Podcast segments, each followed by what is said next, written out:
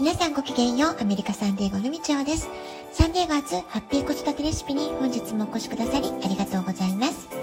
みんな違ってみんないい。ママが笑顔なら子供も笑顔。子育てで悩んでることの解決のヒントが聞けてほっとする。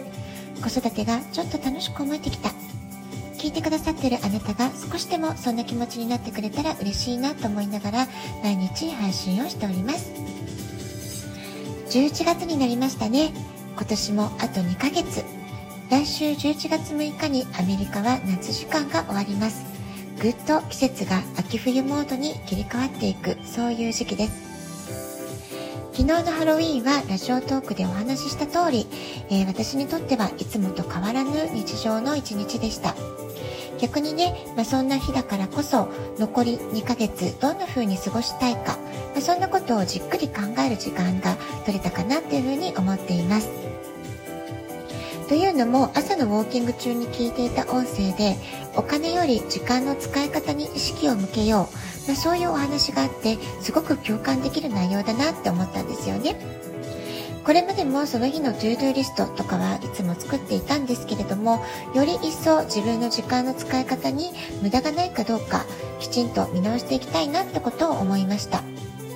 時間の使い方が上手な人っていうのは隙間時間をどう活用するかこれがねすごく上手な方なんじゃないかなって思います。そして時間の使い方が上手な人気持ちの切り替えが上手な人決断が早い人こういう人と積極的に主体的に関わるようにすると自分自身の時間の使い方っていうのもだんだんね上手に使えるようになってくるんじゃないかなっていう気がしています。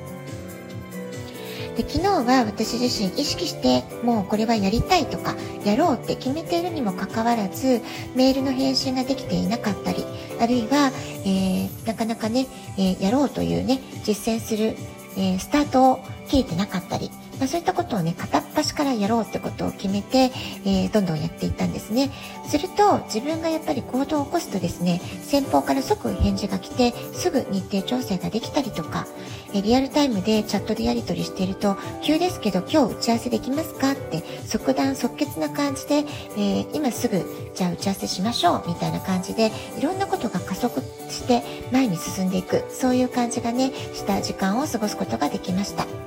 まさに思い立ったが吉日。動けば動くほどいい流れを起こしていけるんだなってことを感じた、えー、そんな日曜日の一日でした。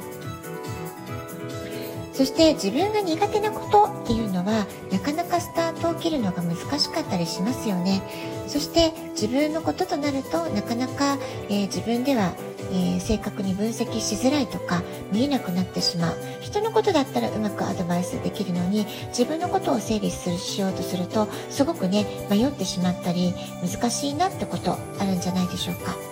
まそんな時に自分の話を聞いてくれて的確にコメントをくれてえさらに次の行動のステップまで導いてくれる人がいると急にね道が開けるというか急に視界が開ける、まあ、そういうことがあるんだなってことを昨日は体感しました。で、まあ、2ヶ月前に怪我をしたことで見えてきた私の課題っていうのが、まあ、大きくね一つあるんですけれども助けてって言ってもいいんだよっていうことを自分自身に許してあげる、まあ、これがね私にとってすごく大きな課題なんですよね。できないなって困ってることを、えー、いつも一人で頑張らなくていいよっていうこと、まあ、これをね今私はすごく自分自身に対して意識するようにしているんですよね。ですからこれから先人生後半戦は人に頼るとか助けてもらうってことを、えー、相手に迷惑なんじゃないかって先回りして、えー、ためらってしまうんではなくってあえて甘えてみる。あえて頼ってみる。あえて助けてって言ってみる、まあ、こういったことをねちょっとやってみようかなってことを、えー、心がけたいなというふうに思っています。でそう言ってね自分にこう優しくするというか自分が苦しいことをちゃんと、えー、自己開示することで、えー、自分がもっとリラックスして自分自身でいられるというか私らしく、えー、自然体でいられるってことがかってね、え私ができることで今度は誰かを助けてあげられる、まあ、そういうね、えポジティブな循環にしていけるんじゃないかな、まあ、そんなことも感じたりしています。で昨日は本当一日の中で起こったことと思えないくらい新しい出会いとか新しいチャレンジとか本当に盛りだくさんな最終日10月の最終日だったなって気がしています。で朝のねウォーキングタイムはそのえー、タイムイズマネーってことへの気づきももちろんあったんですけれども、えー、鮮やかなオレンジ色のシャツを着たジョギング中のおじいさんに突然話しかけられる。でそういう出来事もあったんですよね。で、えー、このおじいさんなんで私に話しかけてくるのかなって最初はちょっとねびっくりしたんですけれども少しお話をしていくうちにお孫さんがうちの息子の、えー、息子と、えー、同じ大学同じ学部に通っていて、えー、一つ息子よりはね一つ上の学年の、え、年齢だってことが分かってきたんですね。でこんな偶然もあるんだなってすごくびっくりしました。そしてね、えー、まあ、本当に年配の方ではあったんですけれども一生懸命自分のペースではあるけれども体を鍛えているいつもここをね、えー、ジョギングしてるんだよってことを話してくださって、えー、すごくね素晴らしい、え習慣だなってことも感じました。それから夜はオンラインサロンプログレスの活動で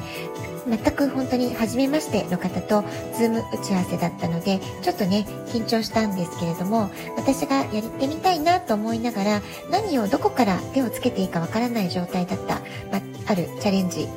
問題というかねある課題を、えー、相談に乗ってくださって本当にきめ細かくサポートしてくださった方がいたんですね。で本当にね、まあ、すごくもうこれ趣味でやってることですから、えー、気にしないでください。大丈夫ですよって、えー、私にね大切な時間1時間を割いてくださったんですけれども本当にもうその1時間の時間内にピシッとあの的確にねアドバイスをしてくださって次に私がやるべき課題まで整理してくださって本当に感謝感激な1時間っていう時間を過ごすことができました、まあ、こんな風に昨日は朝は私の親の世代って言ってもいいかなっていうおじいちゃんの元気はつらつなね、えー、ご様子に元気をもらいましたし夜は私より20歳近く若い世代の方に手取り足取りコーチングしていただいてすごくねいいパワーいい刺激をいただいたなっていう気がしました。年齢とか距離を超えていい刺激を与え合える新しい出会いが1日のうちに2つもあるなんてなんて幸せな一日だったんだろうまあ、そんな風なね、えー、ことを思った、えー、日曜日でした。えー、そんなわけで私は11月すごくいいスタートが切れそうだなってとってもいい予感がしています。あなたは残り2ヶ月どんなチャレンジをしようと思っていますか？ラジオトークアプリインストールしておくとスマホからいつでも簡単に聞くことができます。あなたからのお便りもお待ちしております。では今日はこの辺で今日も素敵なお時間をお過ごしください。ごきげんよう、みちほでした。さようなら。